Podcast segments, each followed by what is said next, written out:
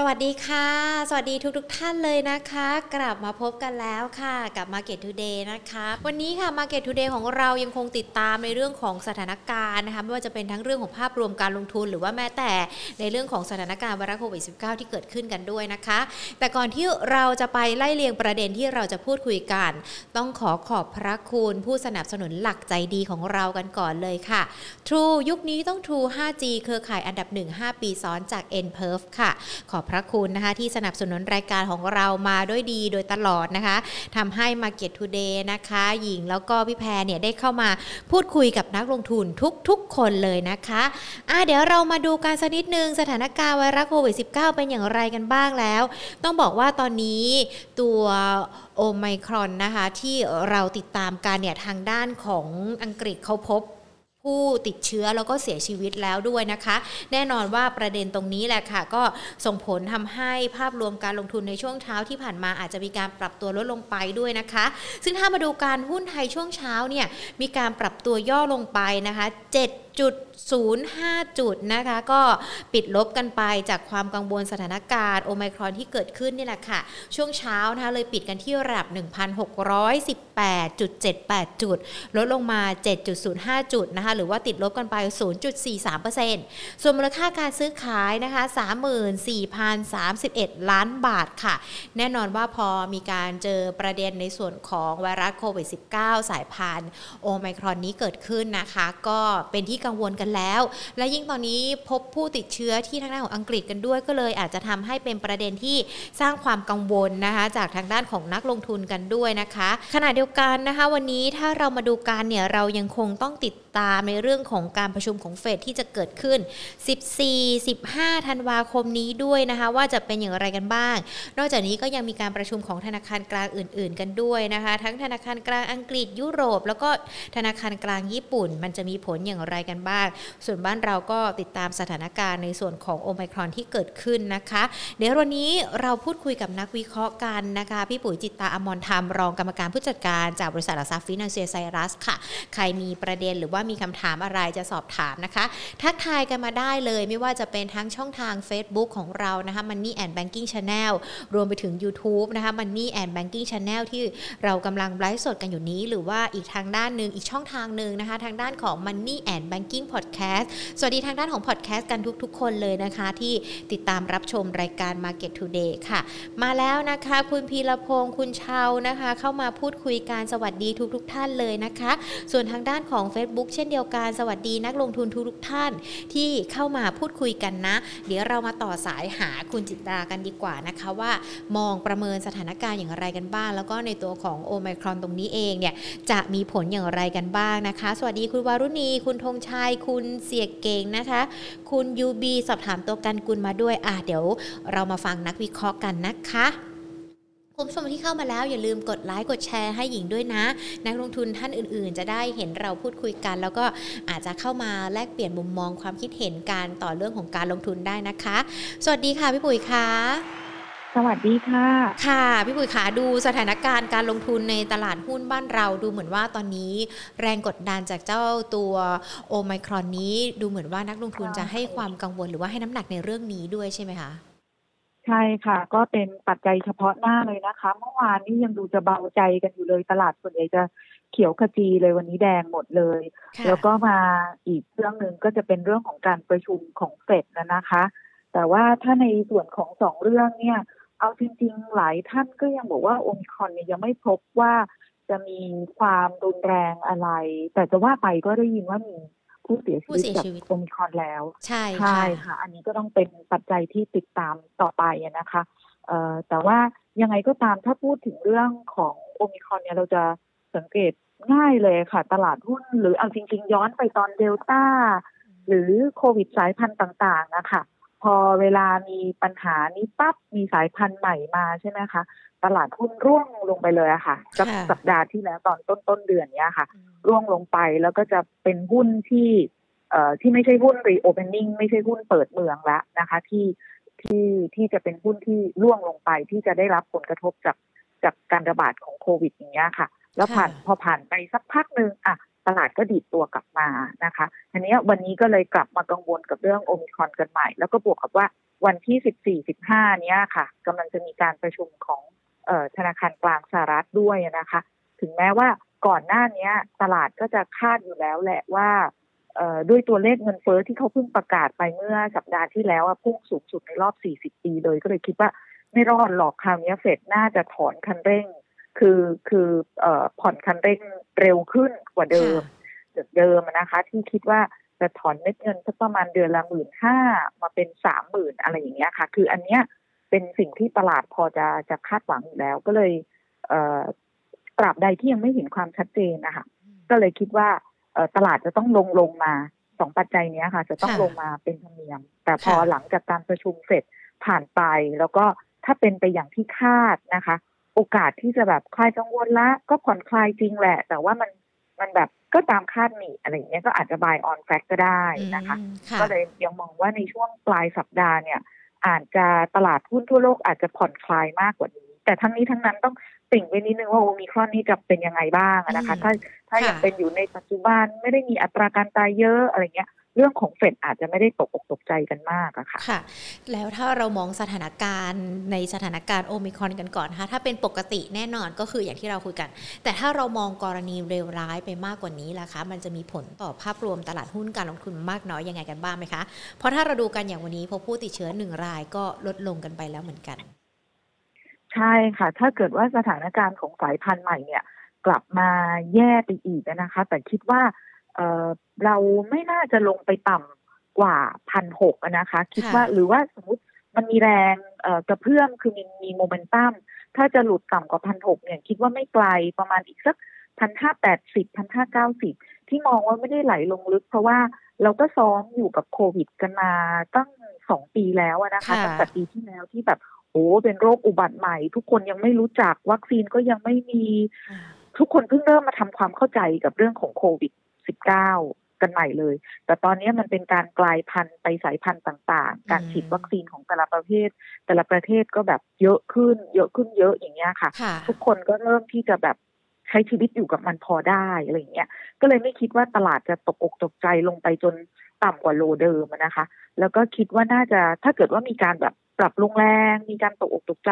ก็จะเป็นเหตุการณ์ชั่วคราว ยิ่งตกแรงมันก็ พอเหตุการณ์ผ่านไปก็จะกระเด้งแรงเป็นลักษณะของ V shape เป็นแบบลูกบอลอย่างเงี้ยค่ะ เพราะว่าเราเราลองมองไปข้างหน้าอีกสักระยะกลางยาว ถ้ามันผ่านเรื่องของอสายพันธุ์ต่างๆ ของโควิด -19 เนี่ยนะคะไม่ว่าจะอาจจะใช้เวลาแบบอีกหนึ่งปีหรืออะไรเงี้ย พอมันผ่านเหตุการณ์นี้ไปอะ ก็จะกลับไปสู่สถานการณ์ปกติว่าเราจะฟื้นตัวกันยังไง เศรษฐกิจของแต่ละประเทศจะขับเคลื่อนด้วยอะไร เรื่องการบริโภคหรือการลงทุนหรือการท่องเที่ยวส่งออกอะไรอย่างเงี้ยค่ะ ก็จะกลับไปสู่ภาพเดิมๆอะค่ะ ค่ะ พอมันมีสถานการณ์แบบนี้เกิดขึ้นมีไวรัสสายพันธุ์ใหม่ที่เราอาจจะยังคงต้องติดตามกันอยู่ด้วยนะคะ หุ้นที่เกี่ยวข้องกับในเรื่องของสถานการณ์โควิด อย่างโรงพยาบาล ถุงมือยาง มันจะกลับมาน่าสนใจไหมคะพี่ปุ๋ยคะหรือว่าอาจจะต้องดูกันเป็นระยะระยะกันไปก่อนสำหรับกลุ่มกลุ่มเหล่านี้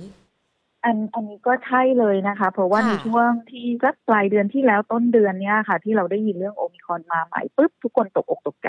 หุ้นตกปรากฏว่าหุ้นที่ยืนได้เนี่ยเป็นหุ้นโรงพยาบาลถุงมือยาง SPGT นี่มาแบบเขียวท่ามกลางแดงทั้งกระดาษเนี่ยนะคะ เขียวปัดเลยเนี่ยค่ะ แล้วก็พวกที่เกี่ยวข้องกับอุปกรณ์ ถุงมือแพทย์เอ่อเอ่อ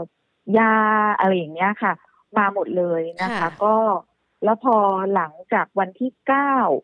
วันที่เก้าธันวาที่ผ่านมาที่รู้สึกทั่วโลกก็พร้อมใจกันผ่อนคลายว่าโอมิคอนแล้วเริ่มแบบมี CEO โมเดอร์นาหรืออะไรเงี้ยเริ่มออกมาบอกว่าเออ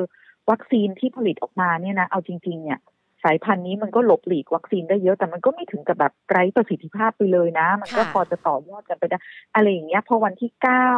ธันวาที่ผ่านมาปุ๊บเนี่ยค่ะ ตัว VIX Index ที่เป็นดัชนีความกลัวนะคะจากที่พุ่งขึ้นไปสูงๆปั๊บดิ่งลงมาเลย พอร่วงลงมาเลยมันก็สะท้อนว่าคนมีความกลัวน้อยลงตลาดหุ้นบ้านเราเองเนี่ยค่ะ ก็เริ่มที่จะค่อยๆ ผ่อนคลายแล้วก็ขยับขึ้นได้เอ่อพอเป็นอย่างนั้นปุ๊บตีมการลงทุนก็กลับมาใหม่อะหุ้นกลุ่มยา กลุ่มโรงพยาบาลที่เคยปรับขึ้นพักไปก่อน ตอนนี้ก็เริ่มกลับเข้ามาหากลุ่มที่เกี่ยวข้องกับการบริโภคเอ่อ ห้างต่างๆ ห้างร้านร้านอาหารอะไรอย่างเงี้ยค่ะค่ะ กลับแบบเร็วมากไวมากก็จะเป็นลักษณะเนี้ยค่ะ ทีนี้ค่ะถ้าถามว่าในระยะสั้นเนี่ยภาพมันมันก็คงจะอืมคือพอมันมีสายพันธุ์ใหม่ออกมา เราก็จะต้องดูกันเป็นระยะดูแบบถ้าภาพสั้นๆก็เป็นลักษณะแบบนี้นะคะ แล้วก็คิดว่านักลงทุนแบบพอจะได้แล้วว่าเออถ้ามีโรคระบาดขึ้นมาอะเล่นหุ้นกลุ่มโรงพยาบาลกลุ่มยา แล้วก็หลีกเลี่ยงหุ้นท่องเที่ยวหุ้นเอ่อ การเดินทางอะไรกันไปก่อน แต่พอหมดเรื่องอันนี้ไปหมดความกังวลไปเอากลับมาหุ้นเปิดเมืองกันใหม่อะไรอย่างเงี้ยแต่พอมองยืดยืดภาพออกไปเป็นระยะกลางสักนิดหนึ่งเนี่ยนะคะค่ะคิดว่าสุดท้ายเนี่ยค่ะ เราก็น่าจะกลับมาอยู่กับหุ้นที่เป็นลักษณะแบบล้อกันไปกับการเติบโตของการบริโภคได้อืมเพราะว่าในอนาคตอะค่ะ คิดว่าเศรษฐกิจบ้านเราอะนะคะ ก็ควรจะต้องถูกขับเคลื่อน ด้วยการบริโภคต่างๆ นี่ก็เมื่อสักสุดสัปดาห์ที่แล้วก็แว่วๆมารัฐบาลน่าจะมีมาตรการอีกอันสำหรับช่วยลดหย่อนภาษีชอบค่ะที่ช็อปคืดีนมีอะไรอาจคืจะเอานมาคืนค่ะใช่ใช่ไหมคะค่ะเอาจริงๆเนี่ยหลายคนก็สงสัยว่าเอ้ยจะมาออกอะไรกันตอนนี้เพราะสิบเอ็ดสิบเอ็ดแล้วก็ช็อปไปแล้วค่ะสิบสองสิบสองแล้วก็ช็อปไปแล้วหมดตังค์แล้วค่ะเออหมดตังค์กันไปแล้ว แต่ไม่เราค่ะคิดว่าน่าจะเป็นลักษณะว่ารัฐบาลอาจจะอยากให้มีเงิน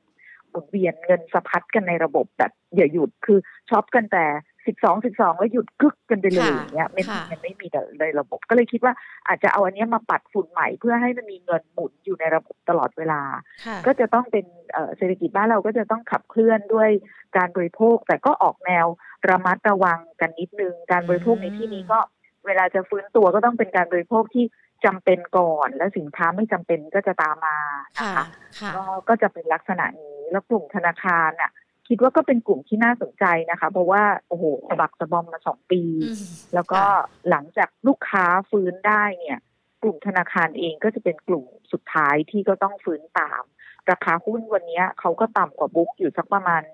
40-50เปอร์เซ็นแล้วอะค่ะค่ะ ก็ก็กลุ่มธนาคาร โดยเฉพาะอย่างยิ่งตัวธนาคารที่เอ่อเป็นออกแนวเทคเทคดิจิตอลหน่อยอย่างเงี้ยค่ะ ถ้ามองการลงทุนกลางยาวไปก็ คิดว่าน่าสนใจมนอกเหนือจากเอ่อการลงทุนที่คิดว่าน่าจะล้อไปกับการเติบโตของเศรษฐกิจอย่างการบริโภค หรือว่าการลงทุนอย่างเงี้ยนะคะ เพราะว่าพอ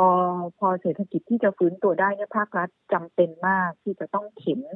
การประมูลต่าง ๆ ที่ในมีช่กาวรงโปรสองเจกปีต์ต่างๆหรือเปล่าคะใช่สองปีที่ผ่านมาเนี่ยจะเจอปิดแคมป์อ่าไหนจะโซเชียลดิสอ่ามันก็ค่ะมันก็ลงทุนก่อสร้างกันลำบาก ตอนนี้ยิ่งต้องเข็นออกมาเพื่อให้เงินในระบบมันมันหมุนเวียนสะพัดอะค่ะ ก็ควรจะต้องเอ่อหุ้นในกลุ่มรับเหมาก็จะเป็นอีกกลุ่มหนึ่งที่น่าสนใจนะคะอืมแต่ว่าทั้งหมดทั้งมวลแล้วพอเราดูว่าเศรษฐกิจเออมันก็จะเติบโตทาง GDP จะเติบโตไปด้วยอะไร เราก็ลงทุนอะไรที่ต่อค่ะที่ล้อไปจากอันนั้น แต่อยากจะให้ให้แถมนิดนึงว่าการการจะเติบโตไปข้างหน้าทั่วโลกเลยนะคะ คิดว่ามันน่าจะมีจุดเปลี่ยนตรงที่ว่าเอ่อ ช่วงนี้มันเป็นช่วง digital transformation หลายๆอย่างในหลาย ๆ ธุรกิจ เอาง่ายๆ ตอนเราหยุดอยู่กับบ้านเรียนออนไลน์อะไรต่าง ๆ เนี่ยอีคอมเมิร์ซแต่ที่มันก็มีมานานแล้วอะค่ะตอนนี้มันพุ่งกระฉูดมากเลยทั่วโลกด้วยค่ะใช่ เพราะฉะนั้นเนี่ยอะไรก็ตามที่เกี่ยวข้องกับดิจิตอลเป็น digital transformation จะเห็นว่าสังเกตว่าหลาย ๆ ในในระยะเนี้ยค่ะ หลายๆเอ่อ บริษัทในบ้านเราเวลามีการขยับขยื่นจะลงทุน มักไม่ค่อยลงทุนแบบกรีนฟิลคือจะค่ะเริ่มต้นตั้งแต่ซื้อที่ดินลงเสาเอกอะไรเงี้ย ไม่ค่อยมีนะ แต่จะเป็นลักษณะของการ collaboration กันเยอะค่ะคือจับมือกัน คนนี้ไปคุยกับคนนี้แล้วคลิกกันไปในทางเดียวกัน แล้วมาร่วมมือกัน แล้วก็ต่อยอดกันไปเลยจากธุรกิจที่มีปัจจุบันอะไรอย่างเงี้ยค่ะค่ะแล้วก็เอ่อเอาเรื่องของเทคโนโลยี เข้ามาเอา AI เอาหุ่นยนต์เข้ามาใช้ให้เป็นประโยชน์ เพราะว่าถ้าจะว่าไปคนไทยก็ aging society ก็เราก็กำลังอยู่ใน aging society แรงงานก็กำลังจะน้อยลงน้อยลงทุกทีมันก็ต้องใช้หุ่นยนต์เข้ามาขับเคลื่อนให้มีประสิทธิภาพมากขึ้นค่ะอย่างแบงก์เองอะ การขยายตัวเดี๋ยวนี้ก็ไม่ได้จะไปโตทางด้านแบบเออสินเชื่อต้องเติบโตสินเชื่อต้องอ่าเติบโตอะไรอย่างค่ะเงี้ยค่ะค่ะก็ก็เน้นสินเชื่อแหละ แต่ว่าเป็นรูปแบบอันใหม่ค่ะไม่ได้จะต้องแบบ เปิดหน้าร้านหรือว่าอืมเปิดสาขาอะไรอย่างเงี้ยเนาะค่ะก็จะผ่านทางมือถือผ่านอะไรที่เป็นดิจิ t a ลเลนดิ้งอะไรอย่างเงี้ยค่ะ เราก็ควรจะดูบริษัทที่เติบโตล้อกันไปกับเศรษฐกิจเนี่ยแหละ แต่ต้องมีนวัตกรรมพวกเนี้ย เข้ามาเสริมอีกนิดนึงมันก็อืมน่าจะ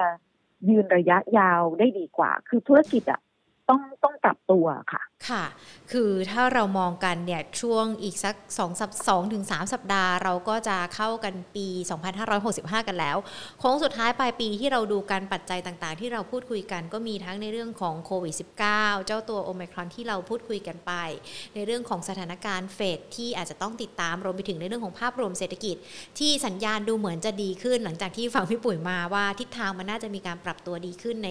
หลากหลายกลุ่ม อุตสาหกรรม ทั้งการบริโภคการลงทุนหรือว่าแม้แต่กลุ่มที่เกี่ยวข้องกับดิจิทัลทรานส์ฟอร์เมชันกันด้วย ดังนั้นเองค่ะพี่ปุ๋ยคะในช่วงปลายปีโค้งสุดท้ายแบบนี้เอง ในเรื่องของรูปแบบการลงทุนหรือว่าแม้แต่ทีมการลงทุนของนักลงทุนนี่ มันยังคงต้องปรับเปลี่ยนยังไงหรือว่าจะต้องสร้างยังไงเพื่อที่จะไปต่อในปี 2565 กันได้บ้างล่ะคะใครอยากจะให้ดูกลุ่มเทคหรืออะไรที่เกี่ยวข้องกับอย่างเมื่อสักครู่ที่พูดไปกลุ่มเทคก็จะเป็น แต่เอาจริง ๆ บ้านเราเนี่ยมันก็มีตัวเลือกน้อยนะเราก็ไม่ได้มีเทคที่เป็นต้นน้ำนะเราก็เอากลุ่มที่ขายอุปกรณ์เทคไปก่อนก็แล้วกันอย่างยกตัวอย่างซินเน็กอย่างเงี้ยนะคะเอ่อซินเน็กเนี่ยเมื่อแต่ก่อนเขาตั้งเป้าที่จะเป็น distribution เป็น IT distribution คือเป็นผู้ผู้ค้าส่งอันดับหนึ่งของประเทศ ซึ่งวันนี้เขาก็ทำได้แล้วล่ะ พอเขาถึงเป้าเขาก็ขยับเป้าให้มันใหญ่ขึ้นไม่ได้ต้องการเป็นแค่ distribution ละต้องการเป็นที่หนึ่งของ ecosystem เลย ecosystem ก็หมายความว่า ต้องมีทั้งต้นน้ำแล้วก็มีทั้งปลายน้ำนะคะ แล้วก็หวังที่จะเป็นอันดับหนึ่งนะคะ ก็เลยคิดว่าด้วยทีมผู้บริหารปัจจุบันที่สามารถเอ่อคือเราเห็นผลงานในอดีตละ เราก็เลยคิดว่าเออในอนาคตก็น่าจะมีโอกาสต่อยอดไปได้แล้วมันไม่ได้ต้องทำอะไรใหม่ใหญ่โตเป็นเป็นส่วนในที่เขามีความชำนาญอยู่แล้ว ก็เลยคิดว่าซินเน็กก็เป็นหุ้นเทคตัวหนึ่งที่น่าสนใจนะคะแล้วก็พูดไปถึงกลุ่มผู้ให้บริการ ผู้ให้บริการมือถืออย่างนี้แหละค่ะ Advanced d t a c 2เนี้ยค่ะ พอเราเห็นการควบรวมกันของ True กับของ d t แทแต่ต้องติ่งไว้นิดนึงว่า อันนี้มันเป็นแค่ MOU นะคะมันยังมีความไม่แน่นอนอยู่อีก 6 เดือนข้างหน้า มันขึ้นอยู่กับว่า จะมีนักลงทุนไปเทนเดอร์มากน้อยแค่ไหน ไปสวอปหุ้นมากน้อยแค่ไหนอะไรอย่างเงี้ยค่ะ โอกาสที่จะไม่เกิดก็เป็นได้ แต่สมมุติถ้าเกิดมีโอกาสเกิดขึ้นสองคนมีการรวมกัน เอาการแข่งขันมันก็จะน้อยลง คือไม่ได้น้อยลงหมายถึงว่า คือเขาก็ยังแข่งขันกันรุนแรงเหมือนเดิมเพียงแต่ว่าผู้เล่นอะ มันน้อยลง พอผู้เล่นน้อยลงเนี่ยนะคะ การลงทุนของแต่ละคนคืออย่างยกตัวอย่างเมื่อก่อนมันมีสามเจ้า เวลาจะสร้างเสาสักทีหนึ่งเสาเสาให้บริการก็ต้องสร้างเสากันสามต้น เอ่อพอแล้วก็ใช้กันอีกทีก็ใช้กันไม่ครบร้อยเปอร์เซ็นต์นะคะเอ่อ ต่อไปถ้าเกิดเหลือผู้บริการสองคน ก็แทนที่จะสร้างเสาสามต้นก็เสาสองต้นก็พออะไรเงี้ย มันก็เหลือพอที่จะใช้อยู่แล้ว แล้วก็พอเงินที่ประหยัดได้ ก็ทำให้การบริการการคิดค่าบริการอะไรเงี้ยค่ะ กับกับผู้บริโภคเนี่ย ก็ทำได้สมเหตุสมผลไปกว่าเดิม หรือแม้แต่การประมูลเอ่อ generation ใหม่ ๆ คือจะเป็นเอ่อ 5G 6G 7G อะไรในอนาคตอย่างเงี้ยค่ะ มันก็จะไม่มีคนที่เข้ามาแซงและดันให้ราคาค่าประมูลขึ้นไปสูงลิบจนแบบจนทำให้ทุกคนต้องมีต้นทุนในการประมูลแพง ค่าเสียงราคาแพง ราคาขายให้กับพวกเราก็ต้องแพงตามไม่งั้นเขาอยู่ไม่ได้ อะไรเงี้ยเราก็จะไม่ควรจะเห็นภาพนี้นะคะ ก็เลยคิดว่ากลุ่มโทรศัพท์มือถือเนี่ยเป็นอีกกลุ่มหนึ่งที่น่าสนใจนะคะ ADVANC ก็น่าจะเป็นอะไรที่เอ่อจับตามองไว้นะคะ แล้วก็ อีกอันหนึ่งก็จะเป็นอีกสองอันที่จะนึกถึงก็จะเป็นพวกโลจิสติกนะคะ กับกลุ่มที่เกี่ยวข้องกับ เอ่อพวก EV อะไรอย่างเงี้ยค่ะ ในส่วนของโลจิสติกเนี่ยค่ะพอดีก็เห็นว่าอย่างเมื่อสักครู่ที่เรียนไปว่า โอ้อีคอมเมิร์ซแบบพุ่งกระฉูดเลยนะ เพราะนั้น เอ่อคือมันมันจะต้องมีโลจิสติกคือคือต้องบอกว่าเอ่อโลจิสติกเนี่ยเป็น backbone ของประเทศ คือเวลาเรากดสั่งของช้อปปิ้งกด place order ไปปุ๊บเนี่ยของมันต้องมาถึงที่เราอะ่ะมันมันเงินเขาถึงผู้ขายมันถึงจะได้รับเงิน แล้วก็ไปกระจายต่อเป็นทอดๆเพราะนั้นโลจิสติกที่เป็นตัวตรงกลางเป็นตอนกลางอย่างเงี้ยค่ะ คิดว่าเป็นอะไรที่น่าสนใจมากนะคะ แต่ว่าโลจิสติกในบ้านเราอะมีหลายคนบกน้ำอากาศ มี last mile มีต้นทางมีเยอะไปหมด ที่ดิฉันชอบเนี่ยจะชอบตัว JWD จะไม่ค่อยจะชอบที่ทำ last mile ถึงว่าคนที่แบบตรงถึงผู้บริโภคถึงมือเราเลยอะอืมถึงเราที่เป็นผู้รับเลยค่ะอันเนี้ยคิดว่าการแข่งขันมันแรงมากอะค่ะ และการแข่งขันในที่นี้ก็คือเรื่องของราคา เราก็เห็นกันอยู่แล้วว่าโอ้โหตัดราคากันแรงมากแต่ละคนแบบฟ รีค่าส่งฟรีค่าส่งอะไรอย่างเงี้ยเขาก็จะหันราคาแบบขาดทุนมาจิ้นกันเองนะคะค่ะจะชอบตรงกลางที่ทำ fulfillment คือเรากด place order ไปปุ๊บเขารับออเดอร์จากเรา เสร็จแล้วเขาก็ไปแพ็คของอะไรของ แล้วก็ไปติดต่อบริษัทขนส่งแล้วส่งมาให้ที่เราอีกทีไอ้ตัวตรงกลางเนี่ยค่ะเขาเรียกว่า fulfillment ค่ะซึ่ง fulfillment น่ะ JWD ก็มีอยู่นะคะ แล้วก็ขยายอีกเยอะเลยอืมค่ะ ก็เลยชอบ JWD ค่ะค่ะส่วน เมื่อครู่ที่พูดถึง EV อย่างเงี้ยค่ะค่ะ มันก็แน่นอนอยู่แล้ว มันก็เป็นเทรนด์ของโลกในอนาคตนะนะคะ ว่าเราเพิ่งผ่านทั่วโลกเราเพิ่งผ่านการประชุมขอบ 26 กันไป เรามีความร่วมมือ agreement กันไป ว่าเราจะต้องเออลดคาร์บอนลดก๊าซเรือนกระจกอย่างบ้านเราเองนายกก็ไปประชุม เสร็จแล้วปุ๊บกลับมาก็เลยมีค่ะนโยบายว่าจะต้อง30 30ก็คือภายในปี2030นะคะ เราจะต้องมีการผลิตรถ EV car เนี่ยให้ได้30%ของค่ะการผลิตรถทั้งประเทศนะคะ ก็เลยคิดว่าอะไรที่เกี่ยวข้องกับ EV ทะตลอดทั้ง supply chain เลยอะค่ะ จะเป็นรถยนต์ เป็นค่ะแบตเตอรี่ เป็นสถานีอุปกรณ์ชาร์จต่างๆค่ะ ใช่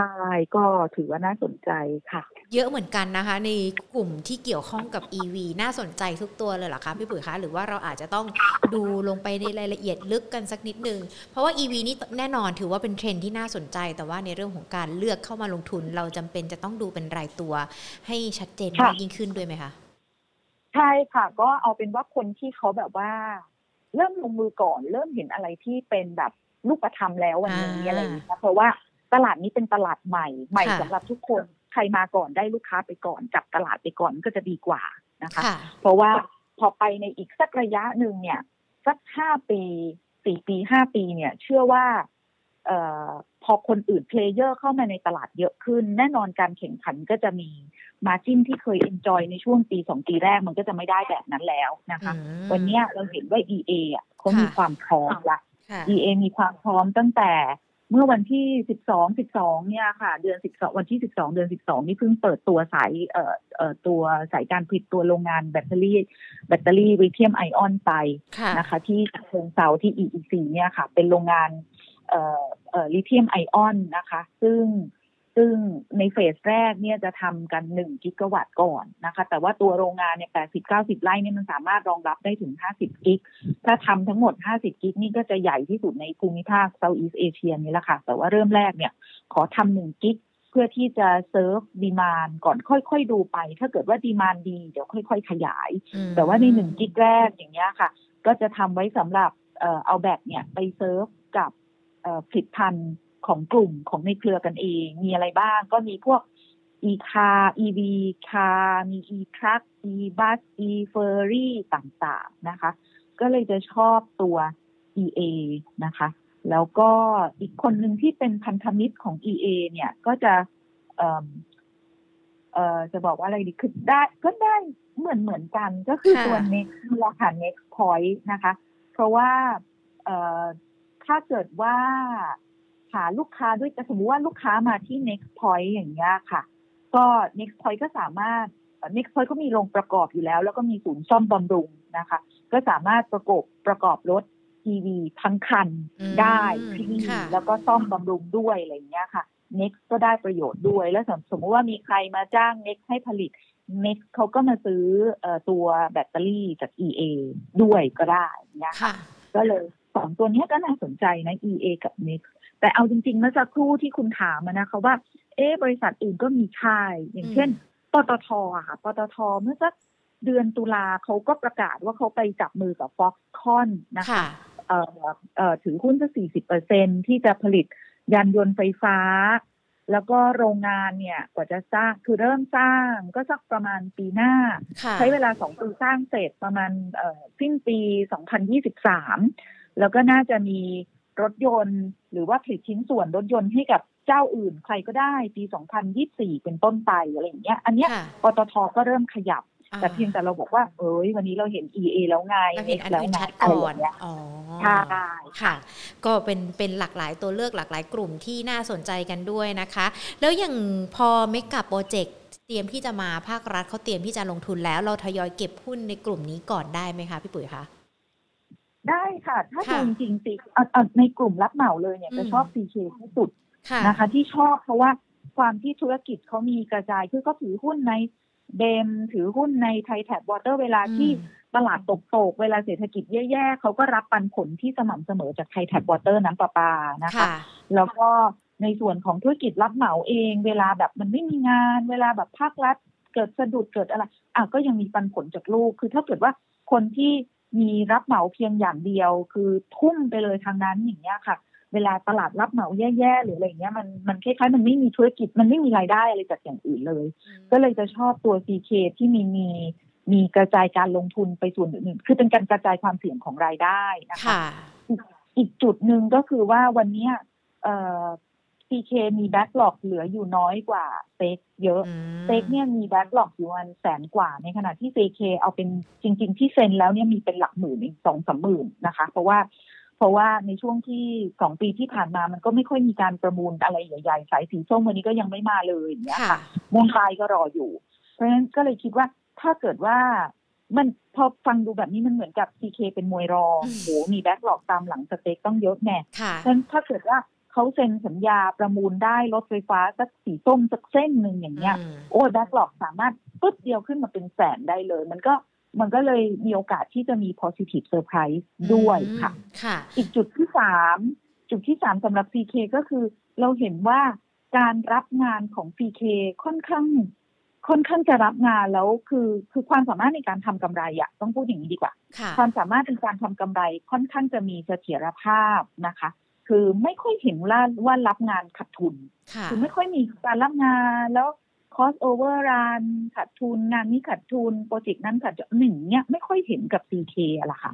ก็เลยคิดว่า อืม CK เป็นตัวที่น่าสนใจ แล้วจริงๆ พอไปดูราคาหุ้น CK เนี่ย ก็กระดึบกระดึบขึ้นมานะคะ มีอยู่พักหนึ่งอะขึ้นมาอาทิตย์ละบาท อาทิตย์ละบาทอย่างนี้ด้วยเหมือนกันนะ ก็ค่ะก็ก็เป็นเป็นตัวที่ก็เรียกว่าสะท้อนว่า เออเป็นเหตุผลที่ก็ก็สมแล้วล่ะที่ที่เราชอบที่สุดอะไรอย่างเงี้ยค่ะ อย่างตอนนี้ 22 บาท 10 สตางค์สำหรับตัว CK นะคะ พี่ปุ๋ยมองว่ามันจะไปได้ไกลมากแค่ไหนคะหลังจากที่เราคุยกันเนี่ยมันมีถึง 2-3 จุดเลยนะที่ทำให้หุ้นตัวนี้เติบโตได้ค่ะค่ะถ้ามองระยะใกล้ๆ คือดูระยะสั้นๆก่อนทิศทางยังเป็นขาขึ้นนะคะค่ะแล้วก็ถ้าดูจากกราฟทางเทคนิคเนี่ย เอ่อเขาเคยไปทำไฮไว้แถว 23 บาท 70 23 บาท 50 เพราะฉะนั้นในแง่ของภาพระยะสั้นนะคะ ก็อาจจะต้องไปไป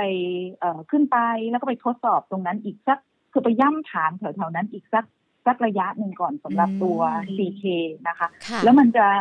เอ่อคือมันจะเลยจากฐานตรงนั้นได้อะก็ต่อเมื่อเราเห็นภาพของการประมูลภาครัฐที่เริ่มชัดเจนที่แบบเออเริ่มขายซองแล้วนะอืมเริ่มที่จะมี TOR มาแล้วนะ อะไรอย่างเงี้ยค่ะค่ะภาพของหุ้นในกลุ่มรับเหมาอะจริง ๆ ก็เอาทุกตัวแหละ ในจังหวะตรงนั้นอะมีโอกาสที่จะขยับทุกตัว แต่ว่าในส่วนของ PK เองอะ ราคาพื้นฐานที่นักวิเคราะห์เราทำไว้สิ้นปีหน้าคือ 26 บาทค่ะค่ะ แต่แค่ใกล้ๆเนี่ยอาจจะติดตรงสัก 23 70 ก่อนค่ะ ค่ะ อะ ก็ถือว่าเป็นส่งสัญญาณที่ดีนะสำหรับหุ้นในกลุ่มของ CK ด้วย แล้วพอเราพูดคุยกันเนี่ยสัญญาณดีเริ่มชัดเจนมากขึ้นในตลาดหุ้น ก่อนที่เราจะไปตอบคำถามจากคุณผู้ชมในไลฟ์กันนะคะ พี่ปุ๋ยที่สอบถามกันมา ขอแตะไปที่ในปีหน้ากันสักนิดหนึ่งปีเสือ 2565 เรามองตลาดหุ้นจะเป็นยังไงดีคะ ตลาดหุ้นจะคำรามเหมือนเสือไหมคะพี่ปุ๋ย คิดคิดว่า เอ่อคำรามแบบว่ามั่งคั่งอะไรอย่างเงี้ยนะคะค่ะเพราะว่าต้องบอกว่า โอ้ตลาดหุ้นเราโซซัสโซเซมาสองปีก็เรื่องของโควิด เอาจริง ๆ ก็เอ่อเป็นกันหมดทั่วโลกค่ะแต่ว่าตลาดหุ้นในฝั่งเอเชียจะแย่กว่าของอเมริกาเยอะมาก เพราะว่าอเมริกาเนี่ยเขาฟื้นตัวได้เร็วคือวัคซีนเขากระจายเร็วมาก แต่บ้านเรายัง ยังอีกส่วนหนึ่งเนื่องจากว่าเศรษฐกิจของเราเนี่ยเอ่อพึ่งพากับการท่องเที่ยวเยอะเพราะฉะนั้นเราก็จะโซซัสโซเซกว่าคนอื่นเยอะนะคะ แล้วก็ต่างชาติเนี่ยขายหุ้นเรามาตลอดไม่ใช่แค่ช่วงโควิด ก่อนหน้าโควิดอีกรวมทั้งหมด 4 ปีนี่ขายรวดเลยรวมกันค่ะแล้วก็ปีหนึ่งเป็นแสนแสนๆล้านค่ะจนวันนี้การถือครองหุ้นในบ้านเราต่างชาติเหลืออยู่ต่ำมากนะคะ ก็เลยคิดว่าปีหน้าพอเราเริ่มฟื้นจากโควิดอย่างเงี้ยค่ะ การท่องเที่ยวเราเนื่องจากว่าเราพึ่งพานักท่องเที่ยวเยอะ พอปีหน้านักท่องเที่ยวเราเริ่มกลับมา คิดว่าไทยแลนด์เนี่ยน่าจะอยู่ในเอ่อน่าจะกลับเข้ามาอยู่ในเรดาร์ของนักลงทุนต่างชาติค่ะแล้วค่ะแล้วก็อย่างที่บอกว่าต่างชาติขายไปเยอะเหลือเกินน่าก็จนไม่น่าจะเหลืออะไรให้ให้ขายสักเท่าไหร่แล้วก็เลยมองว่า fund flow ในปีหน้าเนี่ยมีโอกาสที่จะกลับเข้ามาอืมสูงนะคะค่ะแต่นิดนึงค่ะ ปีหน้าต้นปีเริ่มตั้งแต่มกราปีหน้าเลยจะเป็นปีที่ครบเจ็ดปีสำหรับตัวเอ่อเอ่อ LTF ล็อตค่ะหลังสุด ที่ก่อนจะที่เริ่จะมหมดกันไปขายได้ค่ะ ใช่ ก็อาจจะมีจังหวะแบบใครเอ้ยมีความต้องการใช้สตางค์ก็อาจจะขายกันมาก่อนมีกำไรและอะไรอย่างเงี้ยอาจจะมีนิดนึงเนาะค่ะแต่มันไม่ใช่เรื่องของพื้นฐานนะ อันนี้เป็นเรื่องของแล้วแต่บุคคลแต่ไม่ใช่เรื่องของพื้นฐานจะเล่าให้ฟังว่าตลาดอาจจะมีผันผวนอีกนิดนึงเขาครบกำหนดกันต้นปี แต่เขาอาจจะไม่ขายก็ได้ หรืออาจจะไปขายช่วงไหนก็ได้ค่ะแต่อันนี้ก็เล่าไว้ให้ฟัง แต่คิดว่าน่าจะเป็นปีเสือที่ดีอะค่ะ อย่างค่ะที่เรียนว่า อเมริกาแพงเหลือเกินหุ้นอเมริกาเอ่อน่าจะเป็นปีของตลาด EM แล้วก็เอ่อ emerging แล้วก็ emerging Asia ค่ะแล้วก็ในเอ่อในส่วนของประเทศไทยด้วยก็น่าจะเป็นทีของประเทศไทยละเพราะว่าอืมเอ่อโซซัสโซเซกันมาอืมก็น่าจะเริ่มที่จะ ฟื้นตัวกันได้อะค่ะ ค่ะอะ เริ่มกลับมาเป็นทีของตลาดหุ้นไทยกันบ้างแล้วนะคะ แล้วก็ในเรื่องของภาพรวมของตลาดก็น่าจะเริ่มดีขึ้นด้วยเรามองเป้าหมายดัชนีปีหน้ากันยังไงเหรอคะสำหรับปีเสือมั่งคั่งของเราในตลาดหุ้นนะคะเรามองปีหน้าพันเจ็ดร้อยเจ็ดสิบนะคะพันเจ็ดร้อยเจ็ดสิบสมมุติว่าถ้าเกิดว่าโอ้โหโฟลจากต่างชาติเข้ามามั่งคั่งอันอันพันเจ็ดร้อยเจ็ดสิบนี่คือฟันดัมเ n นทัลค่ะแต่ถ้าเราบวกด้วยโฟลเนี่ยคิดว่าโอกาสเห็นแบบ พันแปดทุ่นท่วนๆอย่างเงี้ยค่ะ ก็ก็ไม่น่าจะยากอะค่ะค่ะก็มองแถวๆประมาณใกล้ๆพันแปดก็แล้วกันค่ะพันเจ็ดเจ็ดศูนย์ถึงพันแปดค่ะ ค่ะอ๋อตอนนี้นักลงทุนฟังแล้วก็เริ่มยิ้มกันแล้วนะ หลังจากฮึกที่พี่ปุ๋ยเหิมบอกว่าเราโซซัสโซเซมาตอนนี้เราเริ่มฮึกเหิมกันแล้วจะกลับมากันแล้วด้วยนะคะ ก็ถือว่าเป็นภาพรวมส่งท้ายกันแล้วกันนะคะสำหรับช่วงโค้งสุดท้ายไปปี 2564 แล้วก็เป็นมุมมองจากปี 2565 สัญญาณบวกเริ่มมากันแล้วล่ะเริ่มมีกำลังใจในเรื่องของการลงทุนกันแล้วด้วยนะคะหลายกลุ่มหลายตัวหลายอุตสาหกรรมที่พี่ปุ๋ยแนะนำกันไปว่าเราอาจจะเริ่มทยอยสะสมตอนนี้ เพื่อรอการฟื้นตัวในปีหน้าก็มีหลายตัวเลยที่พูดคุยกันไปด้วย พี่ปุ๋ยคะหญิงขออนุญาตหยิบยกคำถามนะคะ จากคุณผู้ชมที่ดูผ่านไลฟ์ของเราไม่ว่าจะเป็นทั้ง Facebook หรือว่า YouTube Money and Banking นะคะ ที่สอบถามมานะคะ สอบถามมายังพี่ปุ๋ยด้วยเนี่ยหญิงจะขอหยิบยกคำถามมาแล้วให้พี่ปุ๋ยอธิบาย หรือว่าแนะนำให้กับนักลงทุนด้วยนะคะ คุณเชาค่ะพี่ปุ๋ยสอบถามมาอยาก รู้ตัวหุ้น RBF ค่ะ ย่อลงมาแบบนี้เข้าได้หรือเปล่าคะสำหรับตัวนี้ ตัว RDF อะนะคะค่ะอยากจะขอต่อราคาอีกสักนิดหนึ่งอ่าตรงที่ว่าธุรกิจของ RDF ดีมากเราชอบ แต่จะบอกว่าในระยะหลังๆ เนี่ย มันมีเรื่องของกันชงค่ะ ที่ทำให้ราคาหุ้นเนี่ยเอ่อปรับขึ้นไปอย่างรวดเร็ว แล้วก็ยืนตรงเนี้ยได้ค่อนข้างจะแข็งแรง ราคาตรงเนี้ยผสมกับผลิตภัณฑ์กันชงเข้าไปแล้ว แต่กำลังจะบอกว่า ผลิตภัณฑ์กันชงที่หลาย ๆ คนคิดว่าเดือนมกราเนี่ยนะเราน่าจะเริ่มเห็นเอ่อ product สำเร็จรูปอะไรอย่างเงี้ยแล้วบริษัทก็จะเริ่มมีรายได้ตั้งแต่มกราเลย อาจจะมีความล่าช้าออกไปอีกนิดนึงนะคะเพราะฉะนั้นเนี่ยตัว RBF เนี่ยค่ะ อยากจะขอรอย่อสักประมาณคือได้ต่ำกว่า 20 เนี่ย จะดีมาก แต่คิดค่ะว่าเขาไม่น่าจะหลุด ไม่น่าจะหลุดไปต่ำกว่า 18 ก็เอาเป็นกรอบประมาณสัก 19 ถึง 20 เนี่ยทยอยสะสมได้ แต่ว่าค่ะมองไปข้างบนเนี่ย เอาจริง ๆ อย่างที่เรียนเมื่อสักครู่ว่าราคาตรงนี้มันผสมด้วยกันชงนะคะ ราคาเป้าหมายของนักวิเคราะห์เราอะอยู่แค่ 22 เองมคือถ้าเข้าไปตอนนี้เลยเนี่ยนะคะ มันก็จะมีต้นทุนสูงกว่าคนสูงอื่นไปหน่อย เอาเป็นค่ะว่า ใช่ค่อยๆรอจังหวะย่อแบบใจเย็นๆก็ได้ คุณหญิงคะขอนิดเดียวค่ะขอขอกลับไปเมื่อสักครู่ที่พี่บอกว่าโอ้มุมมองภาพดี อันนั้นก็มองดีจริงๆนะค่ะเออแต่ว่าปัจจัยพฟัเสี่ยงก็แล้วแบบต้องรอติดตามใช่คือคือจะบอกว่าเอออย่าเพิ่งฮึกเหิมมากค่ะหลายคนบอกว่า ไอ้หนังเศรษฐกิจไม่เห็นจะรู้สึกว่าดีเลยกำลังจะบอกว่าใช่เศรษฐกิจอะมันฟื้นช้า แต่ตลาดหุ้นจะมองเศรษฐกิจล่วงหน้าเพราะฉะนั้นหุ้นเนี่ยจะขึ้นก่อน แต่นิดนึงอย่างที่เรียนว่าค่ะเมื่อเรามองบวกจริงแต่ว่าเอ่อหุ้นที่เราจะไปลงทุนน่ะใน sector ต่างๆ ต้องเป็นบริษัทที่มีการปรับตัวแล้วด้วยนะคะค่ะต้องเปลี่ยนมาในเรื่องของเทคโนโลยีมากขึ้นค่ะต้องมีนวัตกรรมมากขึ้น อะไรที่มันเป็นโอแฟชั่น หรือไม่ได้มีการปรับตัว อันนี้จะต้องโดนริงทั้งริงเอ่อรั้งท้ายไว้ด้านหลังอืมค่ะค่ะ อันนี้ดอกจันไว้เลยนะคะ จากคำแนะนำของพี่ปุ๋ยนะคะ ต้องเลือกบริษัทที่ปรับตัวมีนวัตกรรมมีเทคโนโลยีใหม่ ๆ เข้ามาช่วยสนับสนุนในเรื่องของการทำธุรกิจกันด้วยนะคะค่ะส่วน RBF ที่คุณชาวสอบถามมารอย่อลงมาสักนิดนึง 18-19 บาทนะคะ ก็ฟังตามคำแนะนำกันไป คุณนรงฤทธิ์นะคะ สอบถามตัวธนาคารค่ะอย่างกสิกรไทย มองยังไงกันบ้างคะแล้วก็แนวรับแนวต้านตัวนี้พี่ปุ๋ยมองยังไงคะ กสิกรก็ค่ะเป็นธนาคารที่น่าสนใจนะคะ ชอบแบงก์ใหญ่ไม่ว่าจะเป็นเอ่อยานแน่ หรือกสิกรหรือ TTB สามตัวเนี้ยเป็นตัวที่ชอบ แล้วก็ราคาพื้นฐานของกสิกรเนี่ย เราให้ไว้ที่ร้อยเจ็ดสิบสองนะคะแล้วก็ถ้าสมมุติว่าจะรับนะคะ วันนี้จริงๆ เขาก็ลงมาอยู่ตรงแนวรับ แล้วล่ะค่ะแถวแถวร้อยสามสิบห้าร้อยสามสิบหกอันเนี้ยค่ะ ก็ถือว่าน่าสนใจก่อนหน้านี้หุ้นก็มีการพักฐานลงมาแล้วด้วย ตรงนี้ก็รับได้ค่ะร้อยสามห้าร้อยสามหกค่ะค่ะแล้วมองไปได้ไกลมากแค่ไหนคะสำหรับกสิกร ถ้าเอาระยะใกล้ๆนะคะ ก็อาจจะอยู่ตรงแถวๆสักร้อยสี่สิบห้าร้อยสี่สิบหกประมาณนี้ แต่ว่าถ้ามองไปจนถึงทั้งปีของปีหน้าเรามองร้อยเจ็ดสิบร้อยเจ็ดสิบสองค่ะ ค่ะ จากราคาปัจจุบันก็136บาทนะคะ คุณประชาสอบถามตัว ASK ค่ะ น่าเข้าไปซื้อเพิ่มไหมคะ พี่ปุ๋ยคะตัวนี้ ASK ค่ะ เอ่อคิดว่าดิฉันคิด คิดว่าตัวอื่นในกลุ่ม leasing อะน่าสน่านสนใจใจกกว่าว่าอ่าค่ะ ต้องเป็นตัวไหนคะพี่ปุ๋ย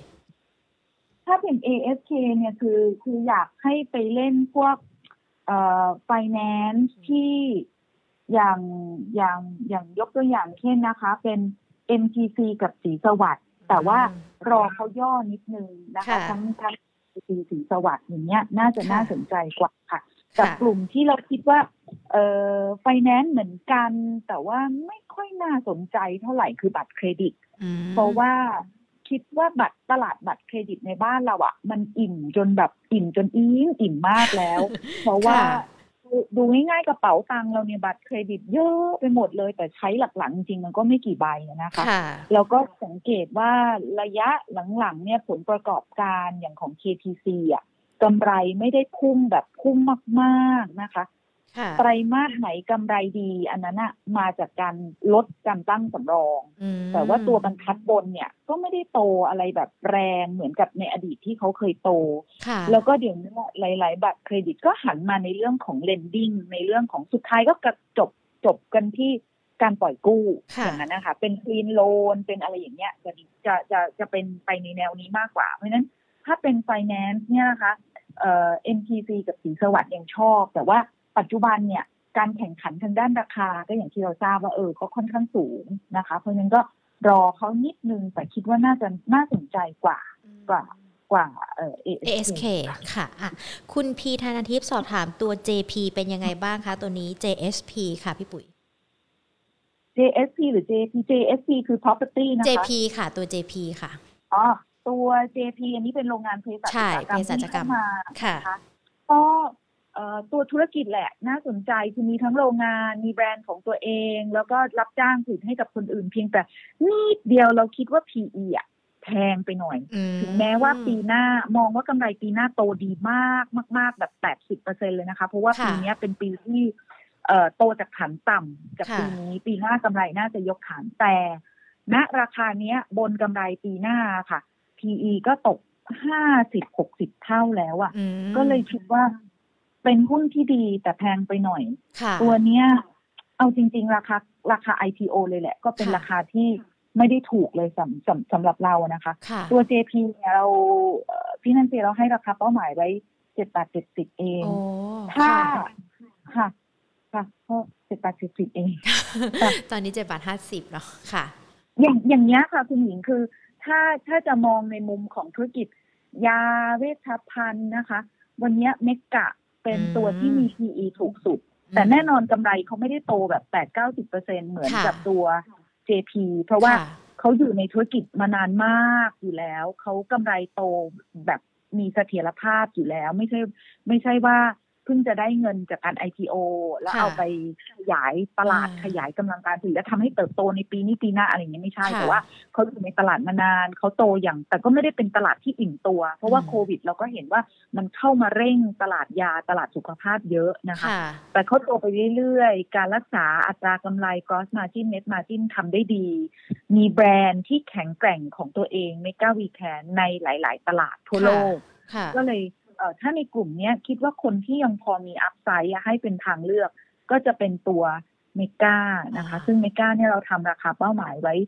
63 บาทค่ะ โอ้ จากตอนนี้ 52 บาท 50 สตางค์นะคะ คุณพีธานาทิพย์ลองดูว่าเราจะเปลี่ยนตัวหุ้นได้หรือเปล่าเนาะ มีหนึ่งตัวนะคะที่สอบถามกันมาค่อนข้างที่จะหลายท่านเลยนะคะ พี่ปุ๋ย ตัว IVL ค่ะ อยากทราบแนวรับแนวต้านแล้วก็มองว่าอยากจะถือสักปีหนึ่งได้ไหมคะตัวนี้ ตัว IDL วันนี้พุ่งแรงเลยนะคะค่ะแล้วก็แนวระแล้วก็เป็นสัญญาณที่ดีด้วยนะคะ ในทางเทคนิคก็เบรกเอาไปแล้ว แล้วก็แนวรับนะคะมองที่สี่ประมาณ41นะคะ ที่เป็นโลของวันนี้หรือว่าถ้ายังไงก็ตามประมาณสัก40คือเขาเขาทะลุ40ขึ้นไปได้เขาดูดีละเพราะฉะนั้น40ก็จะเป็นแนวรับนะคะ ส่วนแนวต้านนะคะ ก็จะอยู่ที่44บาทนะคะสำหรับตัว IVL แล้วถามว่าในระยะยาวดีไหมดีค่ะ สเปรดในอนาคตเนี่ย จะดีมาก แล้วก็เป็นอีกตัวหนึ่งที่เอ่อคนอื่นเขาเล่น reopening ในไทยแลนด์นะว่าประเทศไทย reopen reopen ของ IVL นี่ต้องไปเล่นเรื่องของ reopen ในอเมริกา เพราะว่ารายได้หลักประมาณสัก 40เปอร์เซ็นเขาอยู่ที่อเมริกา ซึ่งค่ะตลาดอเมริกาเขาฟื้นก่อนเรานานแล้วค่ะ ก็เลยคิดว่าตัว IVL เนี่ยเอ่อเอ่อน่าจะน่าสนใจมาก แล้วก็ราคาพื้นฐานที่มองระยะยาวเลยคือสิ้นปีหน้าเนี่ยเขามอง 62 บาทค่ะอืม ค่ะ จากตอนนี้ 42 บาทนะคะ คุณ King Fresh Food สอบถามมาตัว Noble ค่ะ มองยังไงคะสำหรับตัวนี้ ตัวโนโบนะคะค่ะคิดว่าในปีหน้าเนี่ย คือเฉยๆอะมองอืมแบบไม่ได้มีของคือมีสต็อกเหลือน้อยค่ะสต็อกเหลือน้อย เพราะฉะนั้นเอ่อแล้วก็ของที่จะโปรเจกต์ที่จะขึ้นใหม่ ก็อาจจะโอนไม่ได้ทันในปีหน้า เป็นตัวที่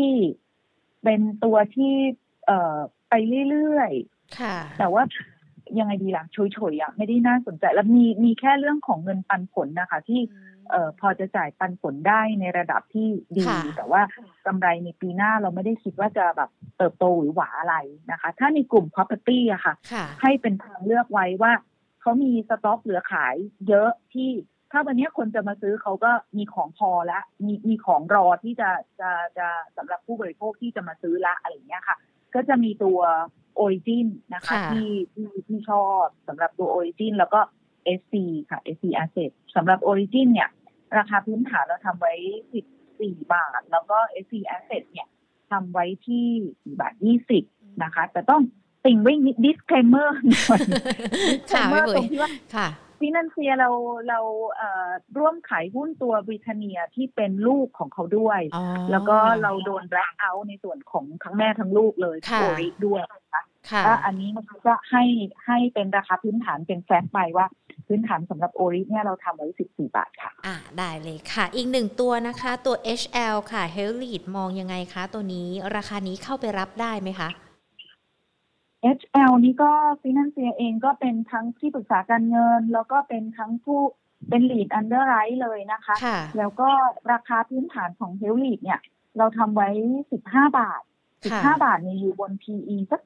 32 เท่า 32 เท่าก็ประมาณใกล้ ๆ กับกลุ่มค้าปลีกหลาย ๆ ตัวนะคะอืมเอ่อที่ราคาหุ้นตรงเนี้ยก็เกินราคาเป้าหมายแล้วล่ะ เพราะฉะนั้นก็รอย่อสักหน่อยดีกว่าค่ะ ค่ะ หญิงขอทิ้งท้ายหนึ่งตัวนะคะสำหรับคุณมะสอนนะคะ สอบถามตัว Ford มาค่ะ มองยังไงกันบ้างคะ Ford Corporation ค่ะ พี่ปุ๋ยค่ะ ตัว Ford Corporation เนี่ยเอิ่มในแง่ของพื้นฐานก็ดีเลยนะคะ แล้วค่ะดูจากกราฟถ้าไม่ดีราคาหุ้นขึ้นตลอดทางค่ะยิ่งขึ้นมาตลอดทางเลยแต่ส่วนหนึ่งที่ดีเนื่องจากว่า เขามีลูกก็คือตัวฟอสมาร์ทเนี่ยค่ะ ที่จะต้องคอยซื้อของก็คือค่ะซื้อตู้เนี่ยคือซื้อตู้บุญเติมตู้เต่าบินซื้อตู้จากแม่แล้วก็เอาไปเอ่อทำธุรกิจเต่าบินทำตู้บุญเติมอะไรไปเรื่อย ๆเขาก็จะได้ในแง่ของผลิตแล้วก็มีลูกค่ะเอ่อจำหน่ายผ่านลูกอะไรอย่างเงี้ยนะคะ ในแง่ของราคาหุ้นเนี่ยคิดว่าแนวต้านจะอยู่ตรงแถวๆประมาณสัก 22 บาทนะคะค่ะเอ่อเอาใกล้ๆตรงเนี้ยแนวต้านจะอยู่ตรง 22 แล้วก็ สองวันมาเนี้ยดูแค่นิดแค่ระยะสั้นดูไม่ค่อยดีตรงที่ว่าขึ้นแล้วโดนขายขึ้นแล้วโดนขายในช่วงสองวันนี้ เพราะฉะนั้นยี่สิบสองบ้านยี่สิบสองบาทจะเป็นแนวต้านที่ค่อนข้างจะ แข็งแรงค่ะ ค่ะได้เลยค่ะ พี่ปุ๋ยขาวันนี้พูดคุยกันมานะคะทั้งปัจจัยที่อาจจะทำให้ในปี 2565 ดีต่อตลาดหุ้น แต่ว่ายังต้องมีปัจจัยที่เรายังคงต้องติดตาม แล้วก็ที่สำคัญในรายบริษัทเนี่ยอย่างที่พี่ปุ๋ยย้ำกันอีกรอบหนึ่งว่าตัวบริษัทเองเขาก็ต้องมีการปรับเปลี่ยนในรูปแบบของการดำเนินงานเทคโนโลยีนวัตกรรมเข้ามาด้วยนะคะ เรียกได้ว่าวันนี้ได้รับความรู้นะคะ แล้วก็คำแนะนำเข้มข้นมากเลยนะสำหรับการลงทุนในตลาดหุ้นนะคะ ต้องขอขอบพระคุณพี่ปุ๋ยมากๆเลยแล้วโอกาสหน้าพูดคุยกับ Market Today ใหม่นะคะ ได้เลยค่ะค่ะยินสค่ะวัสดีสวัสดีค่ะนะคะค่ะ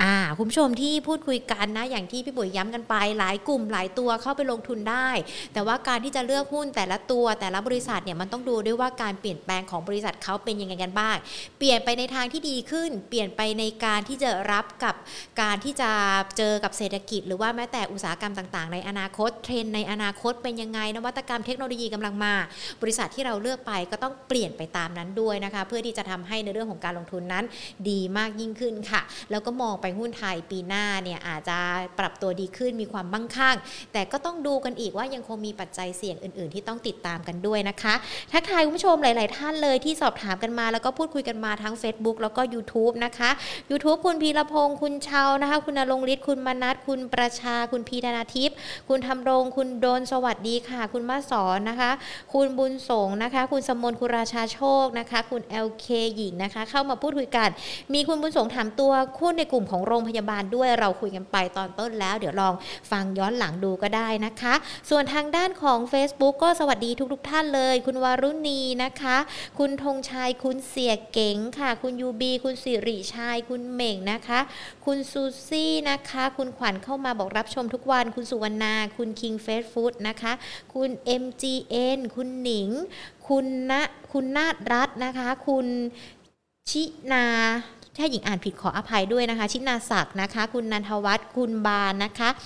คุณนิตยากร คุณกิจชัย คุณฝ้ายนะคะ แล้วก็แชร์กันแล้วด้วย ขอบพระคุณนะคะ คุณยูดีนะคะ ก็ขอบพระคุณนะคะ ทุกๆท่านที่รับชม Market Today ของเรา แล้วก็คอมเมนต์เข้ามาพูดคุยกัน อย่าลืมกดไลค์ กดแชร์กันด้วยนะคะ และถ้าชื่นชอบในเรื่องของเนื้อหาสาระดีๆ ที่นำมาฝากกันแบบนี้ กดดาวให้กำลังใจด้วยก็ได้นะคะ วันนี้ Market Today หมดเวลาแล้ว เดี๋ยวพรุ่งนี้บ่ายสองเรากลับมาเจอกันใหม่ค่ะ สวัสดีค่ะ